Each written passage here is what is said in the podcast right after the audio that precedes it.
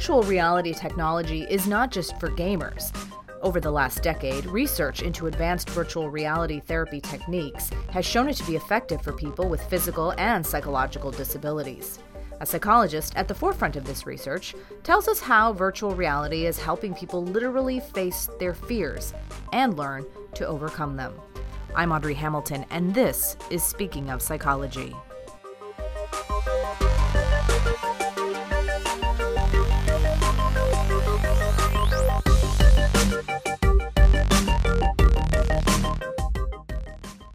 Skip Rizzo is the director for medical virtual reality at the Institute for Creative Technologies and a research professor at the University of Southern California.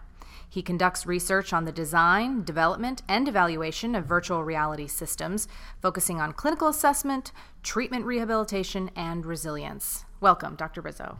Hi, thank you for having me here. Your work in developing virtual reality therapies focuses on combining advancements in computer technology with psychological science. How is virtual reality therapy being used in clinical settings right now? Right now, the biggest use of virtual reality in clinical settings is probably in the area of exposure therapy, and that is probably because the technology is well matched to the needs of the clinical application. We see with exposure therapy the goal really is about helping a patient, whether it's due to a simple phobia or PTSD, uh, to engage, to confront, and to process difficult traumatic memories. Now, in the traditional format, you typically do that in imagination alone. But when you have a disorder where avoidance is one of the cardinal symptoms, sometimes patients may need a little extra boost. So, if we can put them in simulations that mimic or resemble some of their traumatic experiences and do it in a gradual uh, yet progressive hierarchical fashion, then uh, it, it, really is well matched to what the need of the of the clinical approach is. Can you give us an example of how exposure therapy works and how the virtual reality therapy works in this type of therapy? Well, exposure therapy has been around for quite some time. It's a behavioral approach that's been applied initially for persons having fear of heights, fear of flying, fear of spiders. And the therapist typically guides the patient in imagination to gradually get closer and closer to what it is that they fear. And by a process of extinction learning, uh, which is you know basically face your fear and mm-hmm. it becomes less frightening uh, once you're actually confronted by it. Uh, what happens is uh, patients lose that sort of irrational fear. Now we're talking about fears that aren't real, uh, in real life kinds of fears. I mean, we're not trying to get somebody to, to jump in through traffic or you know do swim with sharks or anything like that. Right. uh, we're talking about things like where you know somebody that um, lives in New York City but has a, a fear of snakes and they won't leave their house even though there's probably very unlikely chance there's any snakes in L.A. aside. I mean, in mm-hmm. New York, aside from Wall Street. Um, but um, uh, maybe I, I, should have a better example there. Um, you know, these are fears that debilitate people in functioning in their everyday life. Um, so the fear of flying, you know, it's pretty safe to fly uh, compared to driving in a car, actually. But people that are fearful of flying, if they do exposure therapy, typically you get a good, very good treatment response where they confront that fear in the therapy session and it carries over to their real life. In VR, what we try to do is to help that process along by putting people in simulations of their feared environment and then systematically making it a little bit more provocative once they've attained a certain level. So if it's fear of flying, they're in a plane and they're flying along, they can turn their head and look around, see the passenger, look out next to them, look out the window. But then once they've gotten through that, then maybe you want to introduce a little turbulence or a thunderstorm, and we can do that, uh, you know, with the technology and make it a little bit more scary. And the longer we can get the patient to stay with it, all of a sudden that fear kind of fades away. It extinguishes, as we call it in the psych literature, um, and it carries over from the virtual environment, which is very similar to the real world in a mm. lot of ways, uh, so that people can now start taking flights and not being as uh, frightened. Other than exposure therapy, are there any other clinical settings where this is being used? Pain distraction is a big area where VR makes a big difference because if you put somebody in a virtual reality headset, um, you're occluding their view of the wound site, and while they're getting their daily wound care, say for burn victims, they're engaged in playing a game, and they're in their own world, so to speak, so that they're. Mm. What, what you see from the research is dramatic decreases in the perception of pain, and there's a lot of theory behind why that happens, but um, it works, and people spend less time between pain delivering sessions, like with the daily wound care, thinking about pain, worrying about pain.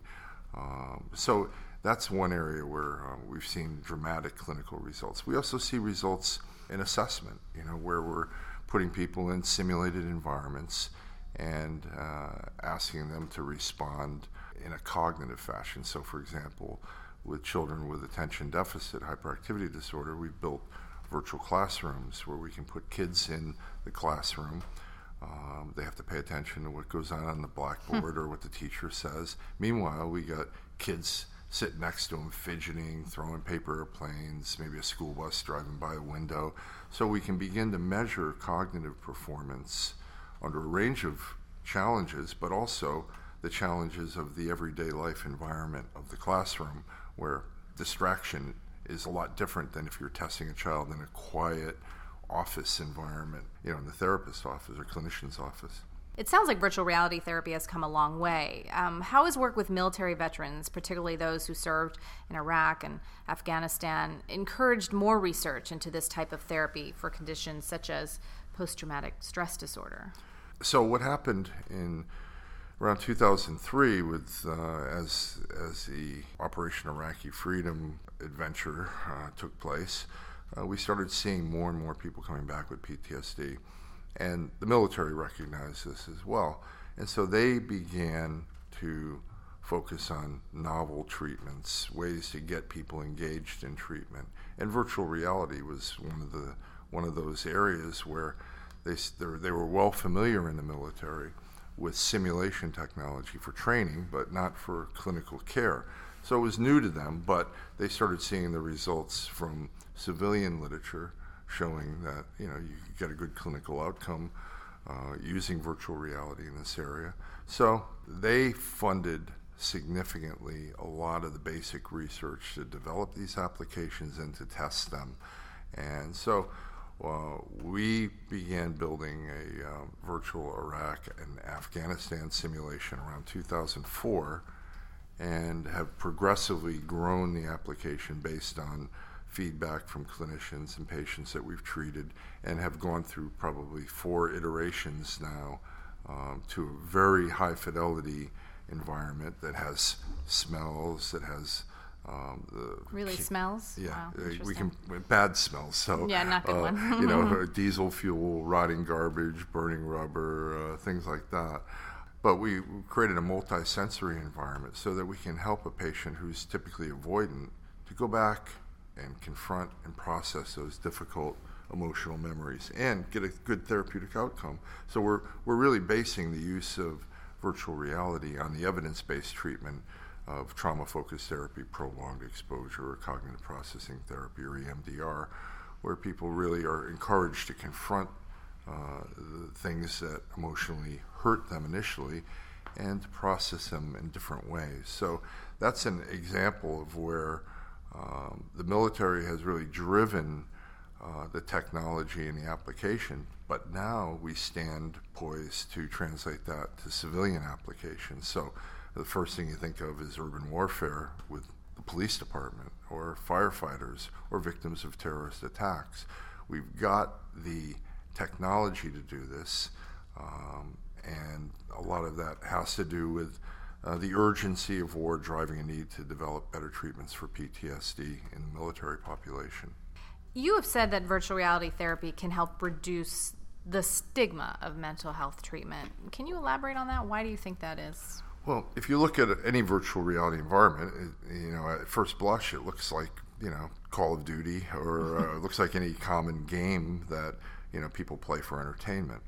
And our view has always been that if you want to draw a digital generation of service members into treatment, why not use some of the things that they're more comfortable with as a, a draw. So the idea of using virtual reality um, to deliver exposure therapy was in one part informed by theory that we knew we were working from an evidence base with traditional treatment, but the other part was the idea of maybe getting a 20 year old that played a lot of video games growing up to look at this and say, wow, you know, uh, I, I, can I can maybe get some help, and this almost almost kind of looks like fun. Mm-hmm. But in reality, once they try it, it's it's it's not a game fun. anymore, um, right, right. because we're, we're really we're really pushing them to. But it gets them in the door a little easier. Yes, yes. Yeah. So and and I think you know you can say the same thing in, in the future for um, for everybody, uh, whether they're service members uh, or not. The, the millennials, the current generation, younger generation coming up, you know, this is a ubiquitous technology that they see everywhere. You know, clinicians at their peril may ignore this because they feel it may impair the therapist uh, client relationship, but actually, in some cases, I think it brings uh, the therapist to a closer understanding of what the client has gone through. When a client is going through a simulation of a traumatic event, for example, the therapist is seeing it. I mean, they're seeing what the patient sees in right. the simulation and then that becomes grist for the mill for discussion. And you know, we are basing it on a traditional, um, you know, face-to-face format where this, the whole session isn't conducted in VR. There's you know 30 minutes in VR, and the rest of the session is processing what went on in the session. When a, a patient describes a scene, and the clinician has a control panel where they can make elements of that description appear in the simulation, all of a sudden they're looking at it themselves and they're hearing the sounds of maybe somebody screaming after an IED goes off or a jet flying over. And, uh, you know, I think in some way they're getting closer to the patient uh, compared to just the patient's narration as they imagine it mm-hmm. in their head. Well, great. Dr. Rizzo, thank you so much for joining us. Oh, okay. Thank you. Thanks for having me.